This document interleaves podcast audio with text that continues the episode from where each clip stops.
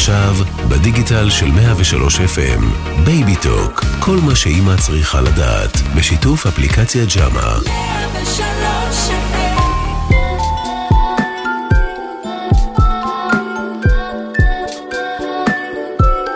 לכולן, כאן מאיה דיין שלו, מייסדת אפליקציה ג'אמה, אנחנו Baby Talk ב-103 FM, והיום יש לי אורחת שאני כל כך מתרגשת, ויקרה לליבי, נירית אוליבקוביץ', שלום. שלום, איזה כיף. איזה כיף לי שאת פה, ואני יודעת כמה קשה לתאם וכמה את אישה עסוקה, וכיף לי שבאת ואת איתנו. תודה רבה. אני רוצה רגע, לפני שנתחיל לפתוח בגילוי נאות קטן, אני תמיד מדברת בלשון נקבה, כי אני רגילה, כי אנחנו מדברים יותר לאימהות ביום-יום, אבל אנחנו לגמרי מתייחסים פה לכל סוגי המשפחות באשר הן. הורים, אימהות, אבות, נשים, גברים, כולכם מוזמנים באמת אה, להאזין לנו ולשמוע אותנו, אז אה, זה ככה על הפתיחה. אז uh, נירית אוליבקוביץ', יועצת הנקה IBCLC, אחות מוסמכת, דולה לאחר לידה ומלווה הורים בשנה הראשונה. אלה התארים המקצועיים שלך. אבל תרשי לי בבקשה לרגע לספר מי את בשבילי. וואו. ויכול להיות שאני גם אדמה קצת, כי באמת נירית היא, היא נקודת מפנה מאוד גדולה בהורות שלי. והיום שבו פגשתי אותך, זה היום שבאמת כל המסע שלי השתנה, ואני מודה על זה ש, שזו את, היית שם בדרך. אז אני הולכת שלוש שנים לאחור, שלוש וחצי שנים לאחור. אני אימא טריה, צעירה, לתינוק בן ארבעה חודשים, מתוק, חמוד, יונק, אה, לא שמנמן כל כך, מגיעה לשקילת אה, גיל ארבעה חודשים, לאחות טיפת חלב. עכשיו, אמהות יזדהו איתי ויבינו שהתקופה של ארבעה חודשים זה בערך השלב שבו את רק מתחילה להבין מה קרה לך, את כבר mm-hmm. יודעת שיש לך תינוק בידיים, אבל את עוד לא ממש סגורה על איפה את נמצאת בה. בהורות, ואת בהיסטריה ו- והורמונלית, בטח אם את מניקה את עוד יותר הורמונלית. מגיעה לשקילת גיל ארבעה חודשים, ואני רואה שהתינוק החמוד שלי עולה למשקל, והאחות ככה מחמיצה פנים ואומרת לי, הוא לא עולה כמצופה. מה זאת אומרת הוא לא עולה במש... במשקל? הכוונה כן. לא עולה כן. במשקל כמצופה. מה זה אומר? הוא אמור לעלות איקס גרמים, והוא עלה רק 99.9. לא נכנסתי למספרים, אבל מבחינתי, ישר הבנתי שיש לי בעיה. כנראה שהחלב שלי לא מספיק טוב בשבילו, ואני כמובן, בשלב הזה רק הענקתי, עוד לא ידעתי מה זה פורמולה בכלל. ואז היא ככה אמרה לי, אה, יש פה עצת הנקה מאוד מאוד מקצועית, מוסמכת, את מוזמנת לגשת ובעצם אה, אה, לנסות להתייעץ איתה. אני ניגשת אלייך לקליניקה, ואת בודקת אותי ואת יובל, ואנחנו עושות סשן של הנקה ושקילה, ו... והיה ככה גם איזה עניין עם היקף ראש באותה תקופה שמאוד הלחיץ אותי. ואז את אומרת לי, את מסתכלת עליי ואומרת לי משפט, שתי מילים. את אומרת לי, מאיה, הכל בסדר. עכשיו, כמובן שלהכל בסדר הזה היה גם הסברים רפואיים ועוד הרבה דברים שתכף אה, כולם ישמעו אותך פה ויבינו באמת על מה מדובר, אבל הצמד מילים האלה היה כל כך משמעותי עבורי, כי אני הבנתי שכל מה שחשבתי וכל מה שהרגשתי וכל מה שעשיתי עד עכשיו היה בסדר.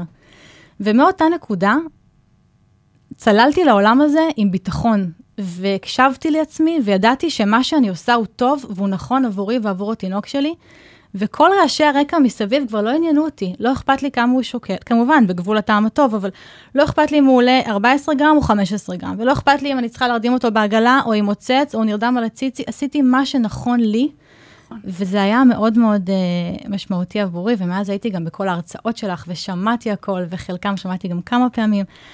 אבל באמת, נירית, את uh, מורת דרך, ו...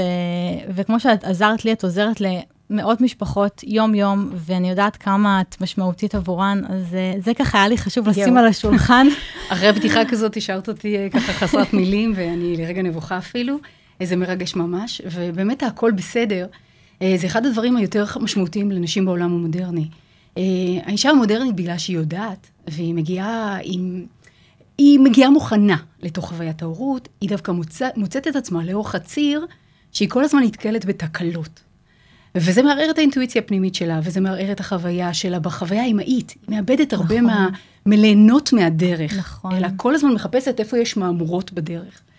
וכשאנחנו אומרים לאמהות הכל בסדר, אז רגע להחזיר אותה לפיקוס, למקום המאוד מרכזי שלה, ולהגיד לה, תשמעי, בסך הכל, את עושה נכון. זה שיש המון המון אינפורמציות מכל מיני מקומות, והמון דעות, והמון גישות, זה מאוד מאוד מבלבל. נכון. עכשיו, אנחנו גם שייכות לדור של נשים אה, שגדלות להורות מסוג אחר. זה אומר שהסבתות שלנו והדודות שלנו אה, גילו ילדים בצורה אחרת. הם אה, לא העניקו, הם לא ישנו בלינה משותפת, הם לא החזיקו תינוקות במנשאים. הם לא היו אישה מודרנית ברמה הזאת שהיינו נאלצ... אנחנו נאלצות למעשה לשלב את uh, חוויית העולם המודרני, לחזור להיות אשת קריירה מצליחה, לחזור מהר לגזרה, להיות האישה התפקודית המאוד מאוד uh, חזקה שהיינו לפני שהפכנו להיות אימהות, ובמקביל להיות אימא, נכון. עם כל מה שמשתמע מזה. להיות באיזושהי חוויה מאוד קרובה עם התינוק שלי, להיות במקום שבו אני מכילה אותו ושאני פנויה אליו. והדיסוננס הזה עושה אצל נשים הרבה מאוד קושי, הרבה מאוד חרדה, הרבה מאוד פחד. ואז אנחנו נתלים בכל מיני אנשים שמייעצים לנו לאורך הדרך. ואנחנו חיים במדינה מידל איסט כזאת, שלכל אחד יש דעה על מה שאנחנו עושים. והוא גם אוהב להגיד אותה. ואוהב להגיד כן. אותה. זה יכול להיות מהירקן עד הדודה שלא פגשתי אף פעם בחיי. נכון. והדברים האלה מערערים אותנו. ואנחנו כל הזמן מסתובבים, אולי אני עושה משהו לא טוב. אז הכל בסדר זה להגיד לך שאת עושה כנראה הכי טוב שאת יכולה. הכי טוב בתנאים הלא נורמליים של הורות בעולם המודרני, ההורות המאוד בודדה, שאנחנו כבר מזמן מזמן לא חיות בשבט. נכון. ואנחנו לבד עם התינוק שלנו, וגם אם יש לנו בני או בנות זוג טובים, תומכים, הם צריכים לצאת לעבודה. ואנחנו הרבה שעות לבד בבית, ואנחנו לא ישנות בלילה. והפחד הזה מחלחל, ואז אני מחפשת באינטרנט כל מיני משפטים, הולכת לאחות טיפת חלב או מדברת עם הרופא, וזה מערער אותי. אז הרעיון הוא באמת להעצים נשים, להביא אתכם למקום שבו תצאי מנקודת הנחה שאת מתחילה טוב. והאינטואיציה האמהית, שזה משהו שקיים בכל אחת מאיתנו. לגמרי. אמהות אומרות, אני לא שומעת את האינטואיציה. את לא שומעת אותה כי יש לך הרבה מאוד רעשים. כי את לא מקשיבה מספיק. בדיוק. את לא פנויה. אז אני לא אומרת שאת לא לגמרי מקשיבה, אלא את לא מצליחה לשמוע.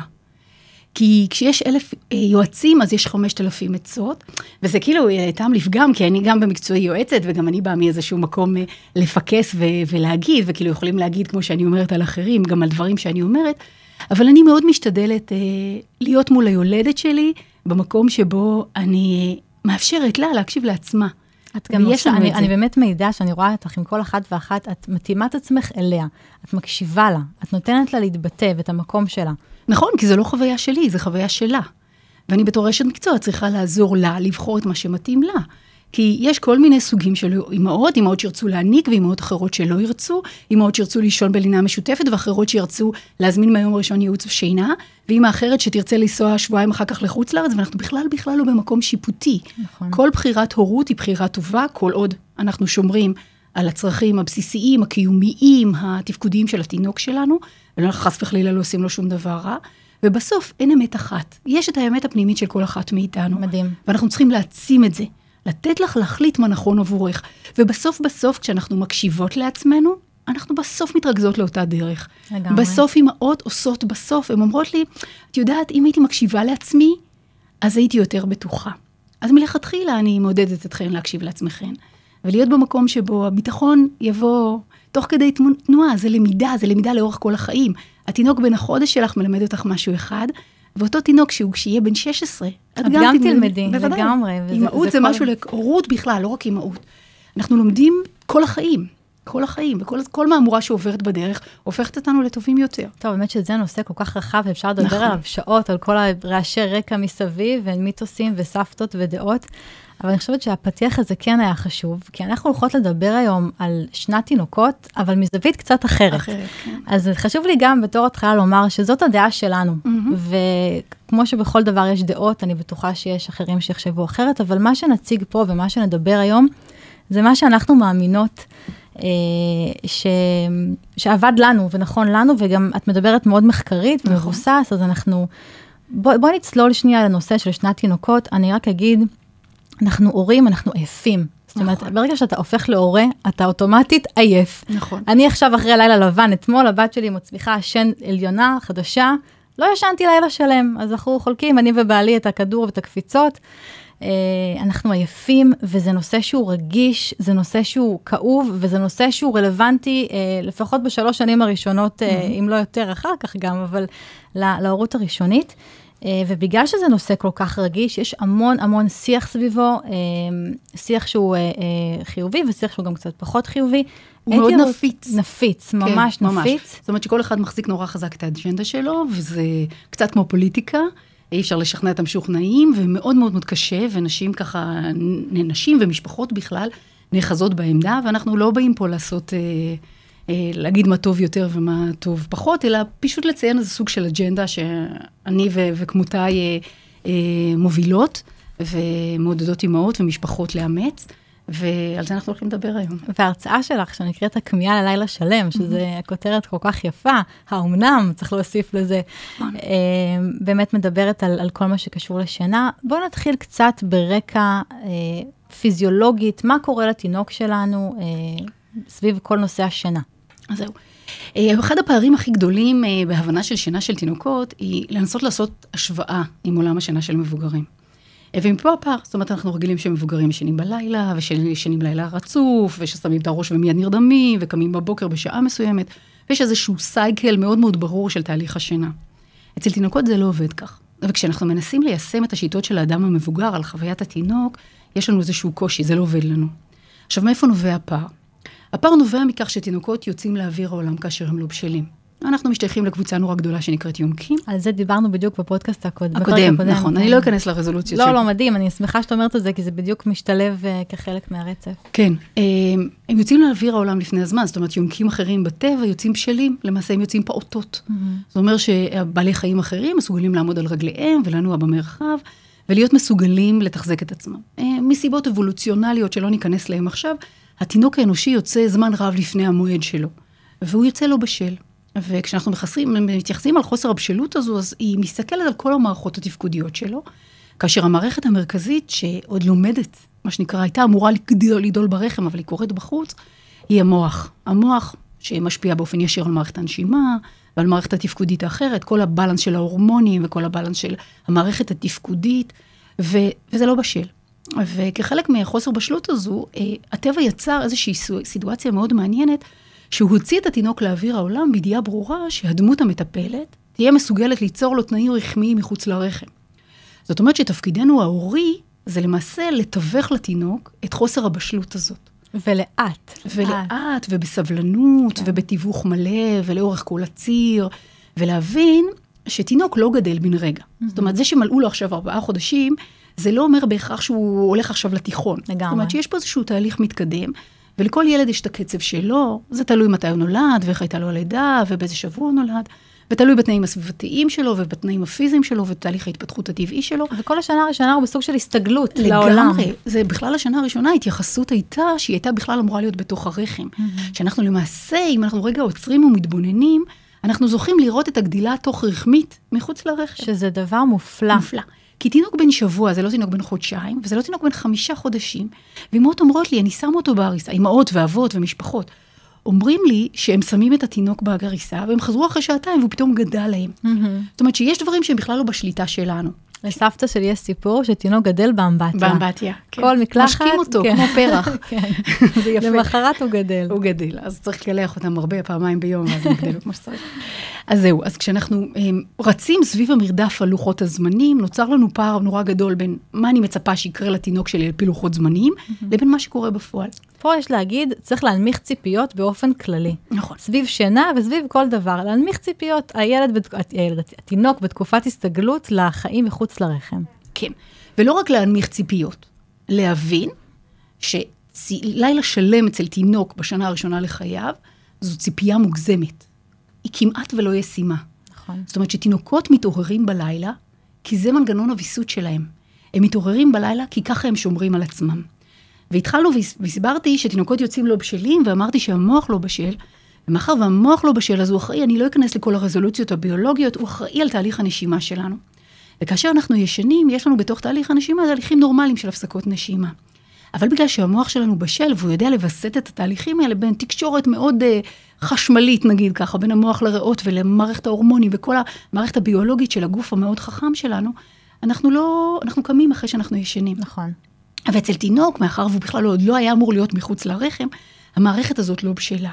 ובכדי שלא ייווצר מצב, לא עלינו, שהתינוק יישן ולא יקום, המנגנון הזה נועד למעשה להבטיח שיקיצות מרובות במהלך הלילה שומרות על החיות של התינוק. תינוק למעשה מצויד בסט שלם של כלים, כלים הישרדותיים, שנועדו להפריע לו לישון. בכוונה. בכוונה. כדי לשרוד. נכון.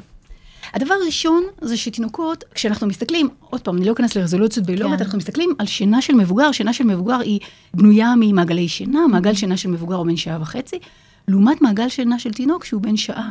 והוא נועד בדיוק לקחת בחשבון שאם מעגל השני שלי, שינה שלי הוא ארוך ויכולות להיות לי הפסקות נשימה, אז ככל שהמעגל קצר יותר, מדהים. הסיכויים להפסקות נשימה הם יותר נמוכות. הדבר הבא שהטבע מצייד את התינוק, אה, הוא ברפלקס מורו, הרפלקס הזה, הבהלה. הרצבי, הבהלה כן. הזאת, שברגע שהתינוק נכנס למוד של שינה עמוקה, פתאום המערכת החשמלית נדלקת בגוף של התינוק ומאירה אותו. זאת אומרת שאנחנו מוצאים שהרבה מאוד פעמים התינוק שלי סוף סוף נרדם, סוף סוף עשיתי את כל מה שאני צריכה, אני או אתה, להרדים את התינוק והוא נרדם, אבל משהו מאיר אותו, משהו מפריע. ואז אני הולכת לאינטרנט ומחפשת, ואז כתוב שם שזה בגלל שאת לא לימדת אותו ללכת לישון כמו בטח. שצריך, וזה מתעלם לחלוטין מהצרכים הבסיסיים של התינוק, ואז גם ככה אנחנו אחרי לידה, ויש לנו שק גדול של אשמה, ואנחנו קושרות את זה באופן ישיר לזה שאני אשמה, אני אשמה שהתינוק לגמרי. שלי לא ישן כמו בלילה. כן, לא ובכלל, לימדתי אותו, לא חינכתי אותו, לא עשיתי לא דברים הרגלתי לפי אותו, הספר. ו- ואפילו האשמה עוד גדולה יותר אצל נשים מניקות, ששם באה התלונה, זה שאת מרגילה את התינוק שלך לישון עם הפטמה בתוך הפה. פה אני חייבת להגיד משהו, לי יש תינוקת בת שנה. הלוואי, הלוואי שהיום הייתה נרדמת לי בהנקה. נכון. באמת, יש שלב שבו הם מפסיקים להירדם בהנקה, נכון. ואתם תתגעגעו לזה, כי זה פשוט הכי קל. נכון, אז בוא, בוא נדבר גם על אימהות מניקות כן. וגם על שאינן, אבל אני רוצה להגיד משהו מאוד חשוב על הנקה כהנקה.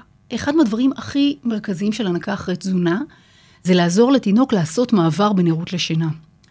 אחת הבעיות עם תינוקות, זה לא בעיה, אבל זה תהליך פיזיולוגי. העניינים. אחד העניינים עם תינוקות, זה למעשה שתינוקות, בגלל חוסר הבשלות שלהם, חסרים, חסרה הפרשה הורמונלית, שנועדה לעשות את המעבר, את הטריגר של הכניסה לשינה. הורמון הסרטונין והמלטונין ועוד הורמונים נוספים, שהכמויות שהמוח של התינוק בשלב הראשון, בשנה הראשונה, מייצ- מייצר, הן כמויות נמוכות. ומה שהטבע עשה זה שהוא צייד אותנו בכלי מבורך שנקרא חלב אם. שבחלב אם יש למעשה את כל ההורמונים הנדרשים במסות קריטיות, שכאשר התינוק שלי יונק, הוא למעשה מקבל את המחסור ההורמונלי של מה שחסר לו במוח, פשוט מופלא. וזה מטרגט אותו לייצר בעצמו.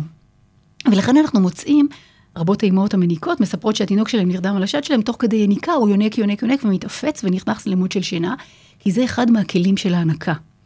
ואז הנקה למעשה יוצרת מצב שהיא נותנת כלי הישרדותי עבור התינוק. היא עוזרת לו להיכנס למוד השינה, ומבטיחה שהוא יישאר ישן. הקטע הוא, זה שהתינוק היונק נשאר סמוך לבית החזה של האימא. נכון. ואז המערכת הזאת יוצרת למעשה מנגנון הגנה. כי כשתינוק נמצא סמוך לבית חזה של הוא מישהו... בטוח. הוא בטוח. כי תינוקות יוצאים לאוויר העולם, אני חוזרת ואומרת את זה, כאשר הם לא בשלים. והם צריכים כל הזמן מישהו שיעשה משהו עבורם. הביטחון הזה. בדיוק. הם צריכים להריח, והם צריכים מגע, והם צריכים חיבוק, והם צריכים אה, אינטראקציה בין אישית, זאת אומרת להסתכל על עיניים ולראות חיוך, ושמישהו שומר להם על חום הגוף, ושמאפשר להם להיות באינטראקציה מאוד מאוד קרובה. והתפיסה הזאת שתינוק נמצא סמוך לבית החזה של האימא או של האבא, כי יש גם תינוקות לא יונקים, נכון. שגם הם זקוקים בדיוק לאותם צרכים. ואפשר לספק להם את ואפשר אותם. לספק להם את זה בלי בעיה בכלל, עם טיפה קשב והבנה שדווקא החזקה על הידיים ושהות צפופה של תינוק סמוך לבית החזה, שונה לחלוטין ממה שכל הזמן אומרים לנו. לא להרגיל לידיים. בדיוק. הורים כל הזמן אומרים, אני בחרדה קיומית, שאני אצור איזה תינוק מפונק. ואז אומרים, עד גיל שלושה חודשים זה בסדר, או עד גיל חמישה חודשים זה בסדר. בואי אה, נשבור את המיתוס הזה. אז בואו נשבור את המיתוס הזה. ההגדרה המילונית של פינוק זה לעשות למישהו משהו שהוא מסוגל לעשות בעצמו. וכשתינוק נולד, הוא לא מסוגל לעשות את זה בעצמו, ולכן כשאנחנו עושים דברים עבורו, אנחנו לא מפנקים אותו. אנחנו עונים על הצורך ההישרדותי שלו. וברגע שאנחנו עונים על הצורך ההישרדותי שלו, אנחנו למעשה מתווכים לו את התהליך. זה התפקיד שלנו נכון. למעשה. זה בטבע לג- זה התפקיד של של. האימא, נכון. של האימא, של האבא, של דמות מטפלת נוספת, כי יש לנו כל מיני קונסטלציות משפחתיות, והיום אנחנו פוגשים המון משפחתיות שאין נכון. נוכחות אמהית, אבל יש נוכחות אבאית מאוד מאוד ברורה, מדהימה. ולכן הצורך של תינוק הוא במגע אנושי, נכון. הוא לא מגדרי בכלל. היתרון של חלב אם הוא יתרון שיש לנשים, אבל זה לא יתרון שבא על חשבון חוויית התינוק עם ההורים בקשב. זאת אומרת שגם האבא יכול מאוד מאוד לעזור בתיווך עבור התינוק, וזה לא משימה מס- אמ- אמהית, בסדר? וזו, וזו הדגשה, כי חשוב אה, לעשות את ההבדלה הזאת. משימה הורית. הורית, לחלוטין הורית, והיא בכלל לא מגדרית. ושם בתוך החוויה אנחנו רואים שכשתינוק מתווך, אז אחד, יש הרבה פחות בכי. והמעברים יותר קלים. כשתינוק מוחזק על הידיים של מישהו, אז הוא מקבל את הצרכים של מגע, של תנועה, של תהליך נשימתי שמסנכרן לו את הנשימה, של צורך בהזנה, אם אני קרוב, אז או שנותנים לי לנהוג או שנותנים לי בקבוק כאשר אני מוחזק על הידיים. זאת אומרת שכל מענה מקבל באופן מיידי את הצורך שלי. ודיברנו קודם על הרגלים. הרגלים זה משימה קוגנטיבית מפותחת. זאת אומרת, בכדי שאני אוכל להתרגל למשהו, אני צריך להבין את משמעות המשימה. הם עוד לא שם בכלל. הם בכלל עוד לא שם. כן, פרגנו להם. לגמרי. הם, הם כן שם בהרבה מאוד דברים, אבל אנחנו שם בשביל לתווך להם את זה. וכשאנחנו שם בנוכחות הורית, אז אנחנו דווקא מגלים שהילדים שלנו הרבה יותר עצמאיים, הרבה יותר בטוחים, הרבה יותר, יותר יודעים לנוע במרחב מבלי פחד. זה קצת כמו בזוגיות, כשבן הזוג שלי נוכח ו- ויציב, אז אני לא דואגת, אני יודעת שכשאני אקרא לו הוא יבוא. וזה מה שקורה אצל תינוק. ברגע שהוא מקבל מענה מיידי על כל הצרכים שלו, הוא יוצא בן אדם, ואני בכוונה אומרת בן אדם ולא תינוק, הרבה יותר בטוח. כי הוא יודע שכשיש דרישה לצורך, למצוקה, הוא מקבל מענה מהמעגל הראשון, מההורים שלו. אז אמרנו שהוא לא צריך לישון לילה שלם. הוא לא צריך לישון לילה וזה שלם. לגיטימי שהוא הוא. יקום פעם, פעמיים, שלוש, חמש פעמים נכון, בלילה, וזה נכון. לגיטימי גם שהוא ידנק או יאכל בקבוק עד גיל שנה לפחות, אם נכון, לא אפילו יותר. נכון. ואם תרשי לי להגיד על זה משהו. כן. תינוקות, בשונה ממבוגרים, פורסים את התזונה שלהם על 24 שעות. הם לא אוכלים כמו שאנחנו אוכלים. אנחנו מחלקים את המזון שלנו ל-X שעות ביום, כל אחד והבחירה, הדיאטה שהוא בוחר לעצמו. תינוק אוכל, מחלק את הסך הקלוריות שלו על 24 שעות. זאת אומרת שאם אנחנו גוזלים ממנו את שעות הלילה, סביב תפיסות חברתיות שתינוק צריך לישון בלילה, אנחנו יוצרים מצב שבו הוא לא מוזן כמו שצריך. אנחנו בעצם מחסירים ממנו ארוחה שהוא בדיוק, צריך. בדיוק, ארוחות, ארוחות. כי זה לא אחת, זה כמה. ספרי לי על זה. ואם זה בא ביחס ישר לאספקת החלב, כי ככל שאני מניקה יש לי יותר חלב, כמות החלב שלי תרד, ואז קצב הגדילה של התינוק ירד באופן משמעותי. ואז למעשה, אני אגיד את זה בגסות, ירינו לעצמנו כדור ברגל. יצרנו מצב שהתינוק שלי על פניו ישן כמו שצריך במהלך הלילה, ותכף אני אדבר גם על זה, אבל מצד שני הוא לא גדל כמו שצריך, או שהוא נורא עצבני במהלך היום, הוא רעב ביתרת הזמן, כי הוא לא אוכל מספיק פעמים ביום. עכשיו, אני לא מדברת על תינוקות שישנים מעצמם לאורך כל הלילה. כן. שם אנחנו לא מעירים תינוק, אומרים, טוב, קום, baby, לא, לא, אני לא, צריכה לתת חמוד. לך לאכול, אם אתה ישן, אתה ישן. אני מדברת על שיטות, שאני קוראת לזה ככה חזק, ש, אה, שמלמדות או כן, יוצרות תכף מצב שבו... נדבר עליהם בהרחבה, כן. שהתינוק למעשה יוצר מצב שבו הוא נשאר לישון לבד, מלמדים אותו. חושבים שמלמדים אותו. ואז קורים פה כמה תהליכים. אחד, פוגעים באספקת החלב של האימא, פוגעים בהפרשה ההורמונלית שלו, פוגעים בתקשורת הבין-אישית, התינוק מרגיש שהוא נותר לבדו. הוא- ננטש. ננטש. ננטש ככה, זאת התחושה שאני קראתי לדמות המטפלת. והיא לא הגיעה. והיא לא הגיעה. עכשיו, וזה שהיא באה וטפחה לי על הטוסיק ואמרה לי הכל בסדר, זה לא בהכרח תמיד זה לא בהכרח, המענה. המ- כי זה לא המענה. כן, כי כש, הוא לא כשזה. עובד, עוד פעם, כשזה עובד לנו, זה עובד לנו. נכון. אבל כשאנחנו מנסים לטפוח 50 דקות על הטוסיק של התינוק וזה לא עובד, אז זה כנראה לא הצורך של התינוק. זה כמו שתגידי, תחליפי חולצה כאשר צריך להחליף את החיתול. לגמרי. זה, זה לא הצורך. והקושי נובע מזה שאנחנו נורא מבולבלים עוד פעם. כי אומרים לנו לא להפ... להפריד הנקה מ... משינה או בקבוק, זאת אומרת, לא להכיל סביב השינה. נכון. וגם על זה אני אשמח שתדברי קצת, כי זה באמת, אה, רוב יוצאות השינה מעלות את הנקודה הזאת, לא להעניק בסמוך לשינה, לא לתת בקבוק בסמוך לשינה, החל מגילאים יחסית מאוד מאוד uh, קטנים, מדברים פה על גיל חודשיים, שלושה, ארבעה, חמישה, זה, זה גילאים שהם קטנים. נכון. אז בהמשך למה שאמרתי קודם, התזונה של התינוק לוקחת בחשבון את ההאכלות בלילה. וארגון הבריאות הבינלאומי מדבר על האכלות עד גיל שנתיים, זאת אומרת שתינוק צריך לאכול 24/7, ככה זה, זה קשה, זה קשוח, אבל ככה זה צריך להיות. ויש מצבים שהתינוק לקראת גיל שנה כבר מסתדר, אם הוא כבר אוכל מוצקים והוא כבר יציב, או הקצב העלייה במשקל שלו תקין, אז אפשר להגיד שאפשר ליצור מצב שבו אנחנו יכולים להוריד חלק מהאכלות לילה, אם יש שיתוף פעולה תינוקית, אבל לא כמתודה שמלמדת אותו לישון. כי הרבה מאוד פעמים, ויש פה כמה נושאים אה, משולבים בהבנה של התהליך, המתודה של ללמד תינוק לישון, לאו דווקא מלמדת אותו לישון. זהו, בוא נדבר קצת על הסיפור הזה של שיטות... אה, רגע, לפני שזה כן, שיטות, אני רוצה כן. להגיד על זה משהו.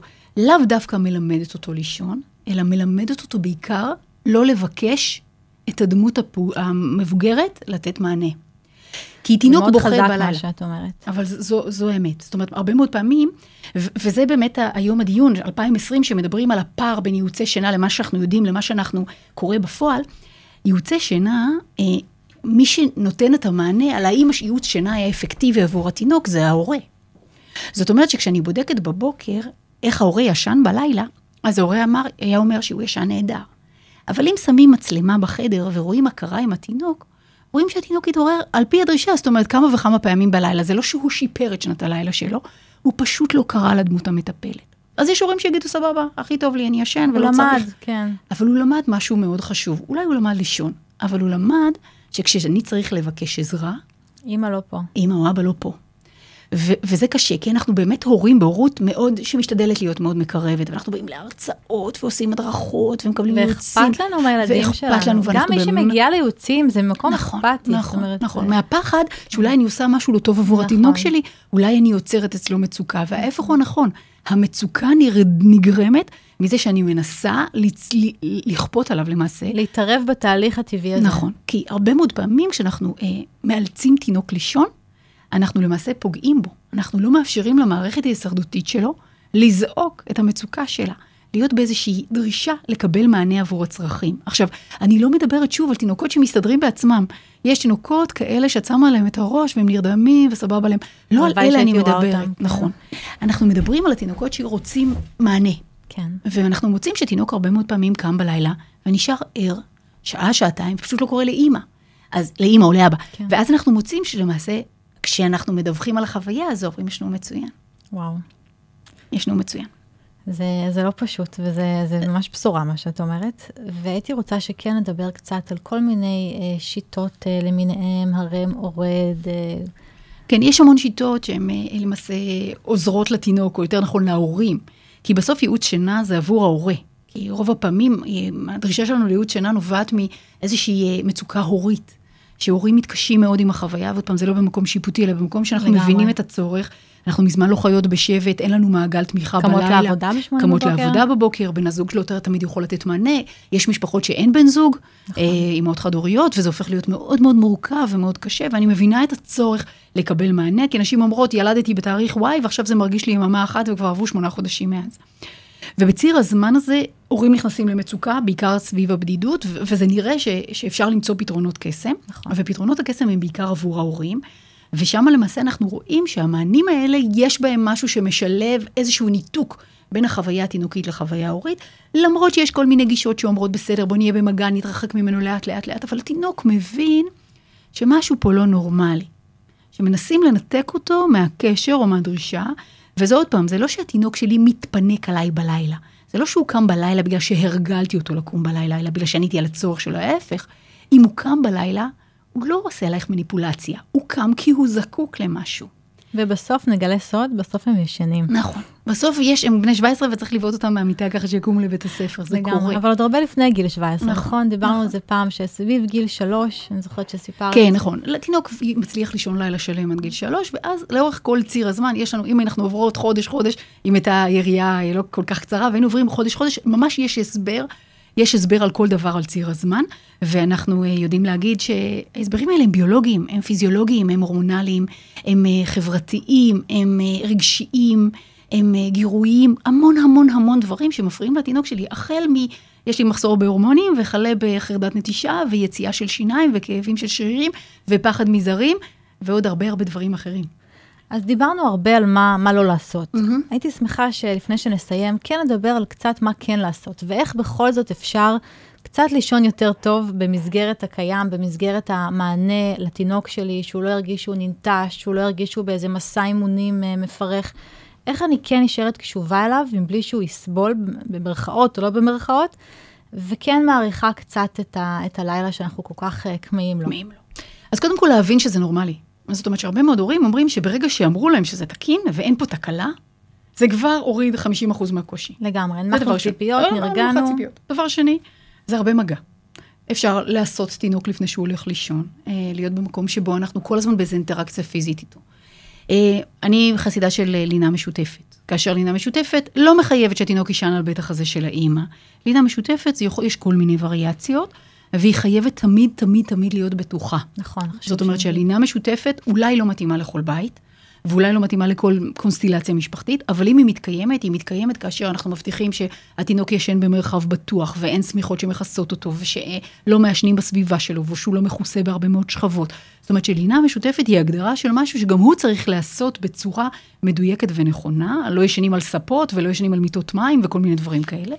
אז לינה משותפת אה, משדרגת משמעותית, המחקר מצא שצלימות מניקות, אה, הן ישנות יותר טוב בלילה, כי הן פשוט לומדות להעניק בשכיבה, והן אה, הבופה פתוח והן מניקות את התינוק. עכשיו, אני יודעת שעכשיו, אה, ככה, אצל כמה אנשים ככה, השערות צומרות שאני אמרתי, הבו- הבופה פתוח, אבל זה באמת משדרג את זה, כי אם אני צריכה לקום הרבה מאוד פעמים במהלך הלילה, זה משדר, משדרג את החוויה, וזה רלוונטי גם למשפחות שנותנות בקבוק. נכון. תינוק שישן במתחם ההורי, מתעורר הרבה מאוד פעמים, כי הוא פשוט פותח עיניים ואומר, אני במרחב בטוח.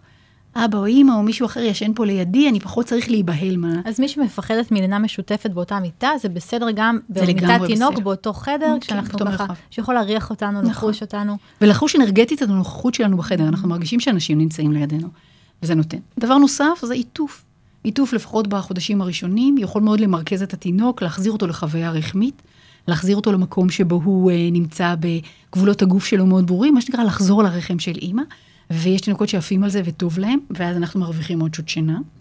אה, ודבר נוסף, ככה תחת הכובע הראשון שלי זה הנקה. אה, הנקה והנקה והנקה. אה, היא מאפשרת שינה הרבה יותר טובה עבור התינוק. כל התיווך, תיווך, שתינוק נרדם יותר מהר וחוזר לשינה יותר מהר, אז זה נעשה באמצעות שינה. אז לא לפחד להרדים בהנקה, בכלל לא. ממש לא. טוב, אנחנו יכולות להמשיך לדבר על הנושא הזה עוד שעות. אני חושבת אבל שכן נתנו פה נקודות אה, מאוד חשובות. אני רוצה להודות לך, נירית, ממש שבאת, ולהזכיר לכולם שהפרק ניתן להאזנה בדיגיטל של 103 FM. ואני רוצה, כן, נירית. אני רוצה להגיד משהו מאוד מאוד חשוב, ככה בשביל הסיכום, משפט חשוב, שהמשפט הוא זה שתינוקות לא צריכים להירדם לבד. הם צריכים להרגיש שהם לא לבד. זה משפט הכי חשוב, אני חושבת שנאמר פה. וכמובן את הפרק ניתן לשמוע ולהאזין לו גם באפליקציה שלנו בג'אמה, ולמצוא גם את נירית בג'אמה עם קליניקת הנקה מדהימה, ועוד המון המון פעילויות ו- וסדנאות ודברים שיעניינו אתכן. אז uh, נתראה בפרק הבא.